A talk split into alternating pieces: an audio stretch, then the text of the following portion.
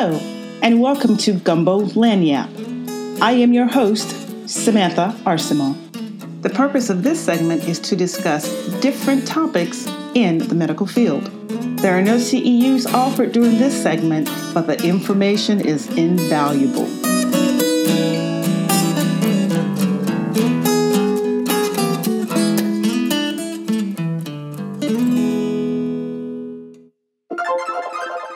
Hello, I am your host, Samantha Junius Arcemont, and this is episode 24. Today, I just want to talk to my listeners in a more relaxed manner. So, you won't hear a lot of the editing that I usually do when I do my podcast. It's December, the end of this horrendous year, 2020. And I just want to talk a bit about a topic um, PTSD. And the article that I'm going to take some information from, I'll have the link at the end of this podcast. It's actually from Relias Media. And they talk about a very important topic. I actually saw this article and started reading it and wanted to share it with my listeners because I think it's very important to understand PTSD and the healthcare workers. Many of you know that I'm a nurse for many years, and I'm also a nurse practitioner and I work in the emergency department. I've seen my share of COVID patients come through the hospital, and it has been um, pretty much a challenge, like many of you. So, anyway, this article is titled Watch for PTSD in Healthcare Workers Following Their COVID 19 Experience. The article starts with physicians, nurses, and other healthcare workers who treat patients during the worst of the COVID 19 pandemic may experience post traumatic stress disorder, or PTSD, or similar effects that could threaten patient safety and quality of care if not adequately addressed, according to experts who study the lasting effects of trauma. Quality improvement and peer reviewed professionals may be among the best suited to detect the signs of PTSD among healthcare workers and to initiate the help they need. Some quality metrics commonly monitored in hospitals can provide an early warning that healthcare workers are in distress. So, with that being read, I tell you, many of my friends have had some signs of having a little bit of COVID burnout. And this is normal. We're, we're all facing situations that we really have not faced before. The article continues For some healthcare workers, the COVID 19 experience will produce significant and lasting effects that will cause serious emotional problems and potentially affect the quality of their work, says Shauna Springer, PhD, Chief Psychologist at Stella Center, a treatment center in Oak Brook, Illinois, for the relief of mental trauma related conditions. I just want to add that many of us who are in the healthcare field right now taking care of COVID 19 patients, I want to encourage you if you need to talk to a mental health specialist, talk to a therapist, or even ask your primary care physician for some type of medications to help with coping, that is something that is not unusual. I'm not going to read this entire article today. I am going to just touch on some highlights. I do recommend if you want more information to go ahead and follow the link at the end of the podcast, or it'll be in the show notes rather. But I do want to read what the article says next. This section is titled Similar to 9 11 PTSD. Physicians and other frontline healthcare workers will soon show PTSD symptoms similar to what first responders developed after responding to the terrorist attack on September 11, 2001, says Willard G. Van Gorp, PhD, ABPP, an expert in neuropsychology based in New York City and Chicago. He treated first responders for their trauma and stress after 9 11 and has led the neuropsychology testing program in three of the nation's leading departments of psychiatry the University of California, Los Angeles Cornell, and Columbia University. The effects will be different because with 9 11, there was one single event and ripple effects. With the pandemic, we have this amorphous ongoing crisis, he explains. But just like with 9 11, I would expect to see some trauma like reactions, either full blown PTSD or some of the symptoms, along with anxiety and mood disorders. For some people, these symptoms will happen right away. For other people, the response might be delayed by three to six months. I have a friend who I work with who shared that she actually called her primary care physician and said, You know, I work in ICU. I'm having a bit of a struggle. And she said her doctor told her, Don't worry, I have something for you. Just come on in and pick up the prescription. I do want to recommend, though, that you be careful with overuse of benzodiazepines as they may become a little bit addictive. But also, too, remember that you can talk to your therapist or you can talk to your primary care physician or maybe even a mental health nurse practitioner if you're having stress and anxiety and you don't feel that you need any kind of chemical support. Talking to a medical professional may be just as effective. Again, this time I'm not going to read the entire article. I'm just going to take some points from the article, but you can definitely go back and read the article yourself.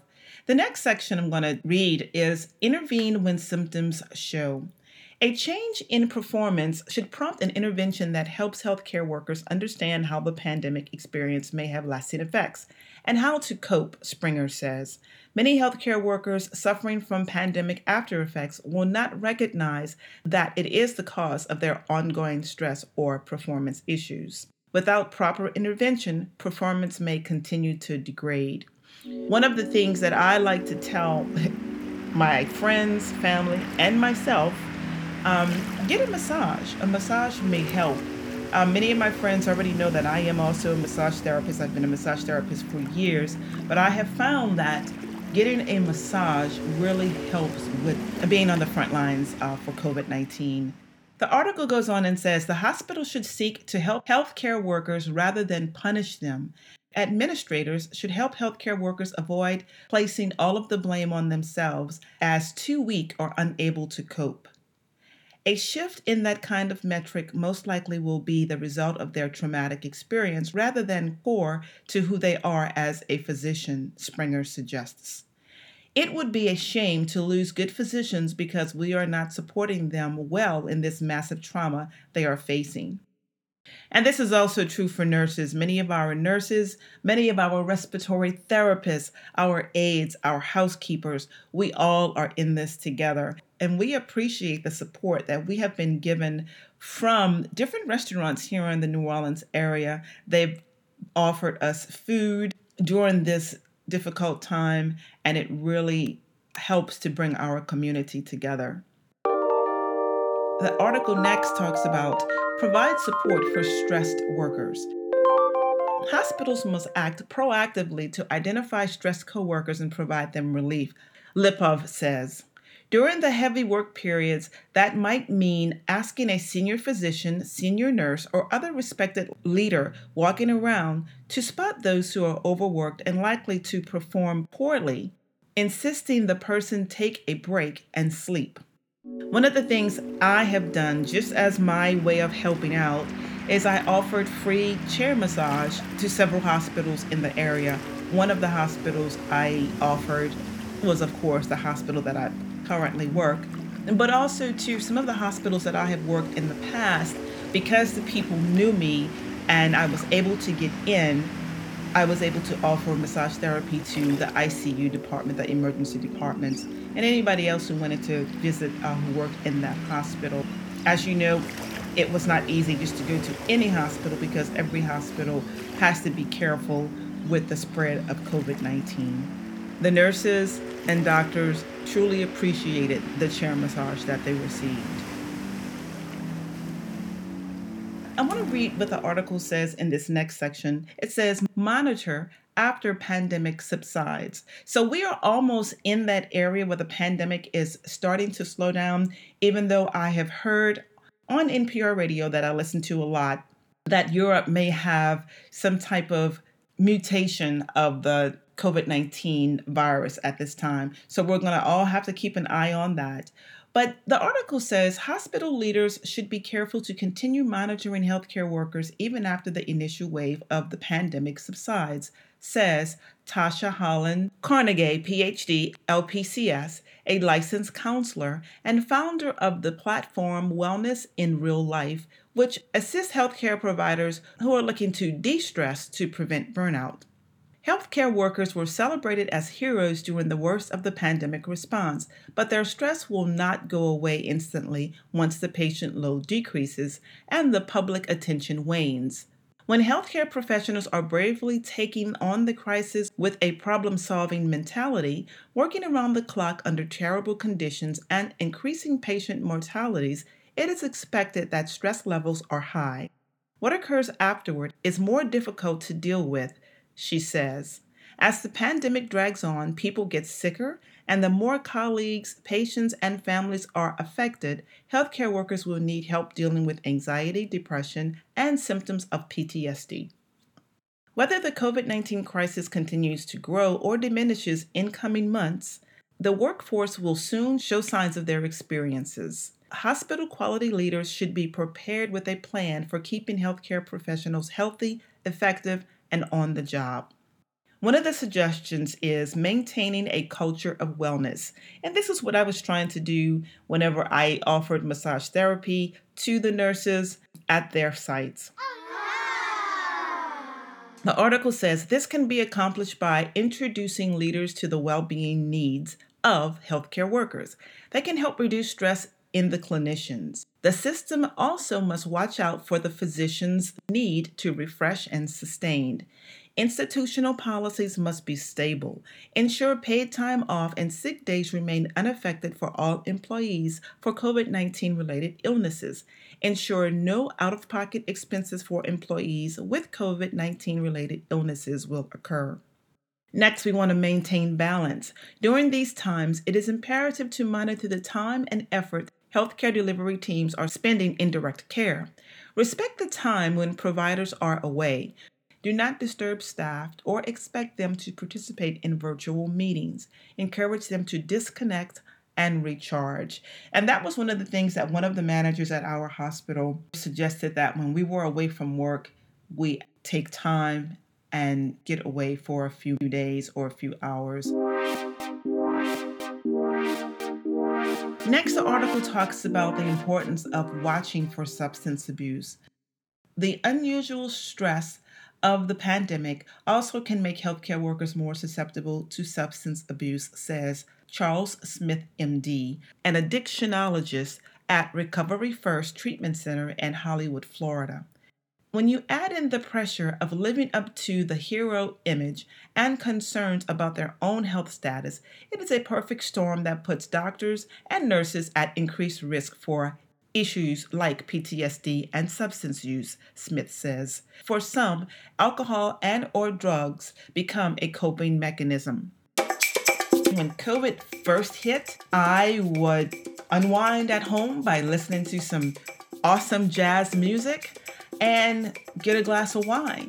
I actually had to stop drinking wine because I started to notice some physiological effects, such as when I did not have wine at five o'clock because I was still at work, my heart rate increased, or my affect became a little bit depressed, and I was like, that must be the wine. Other things had to take place of stress reduction, such as massage therapy walking in the neighborhood are working on other items like candle making or bread baking, something to relax or distress.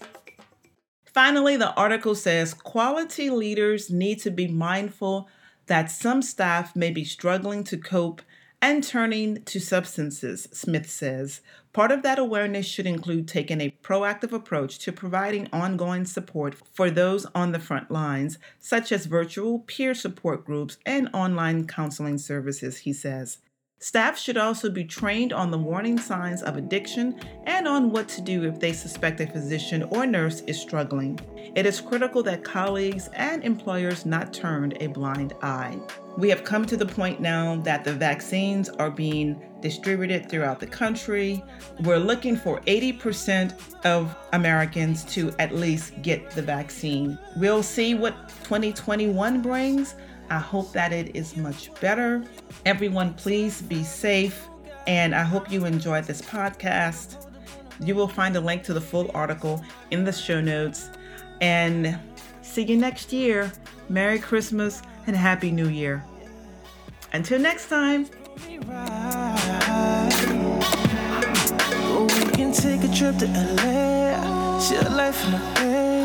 Never stressing cause I see the blessings coming from a mile away. In my space. I made it come when I sing. But you're offering and much of nothing, so you're easily replaced. And I want you to know this all was for you. How could you just lie to me? I just needed you to ride for me. I've been rolling, rolling, rolling, girl. I gotta get you off my mind. Making time to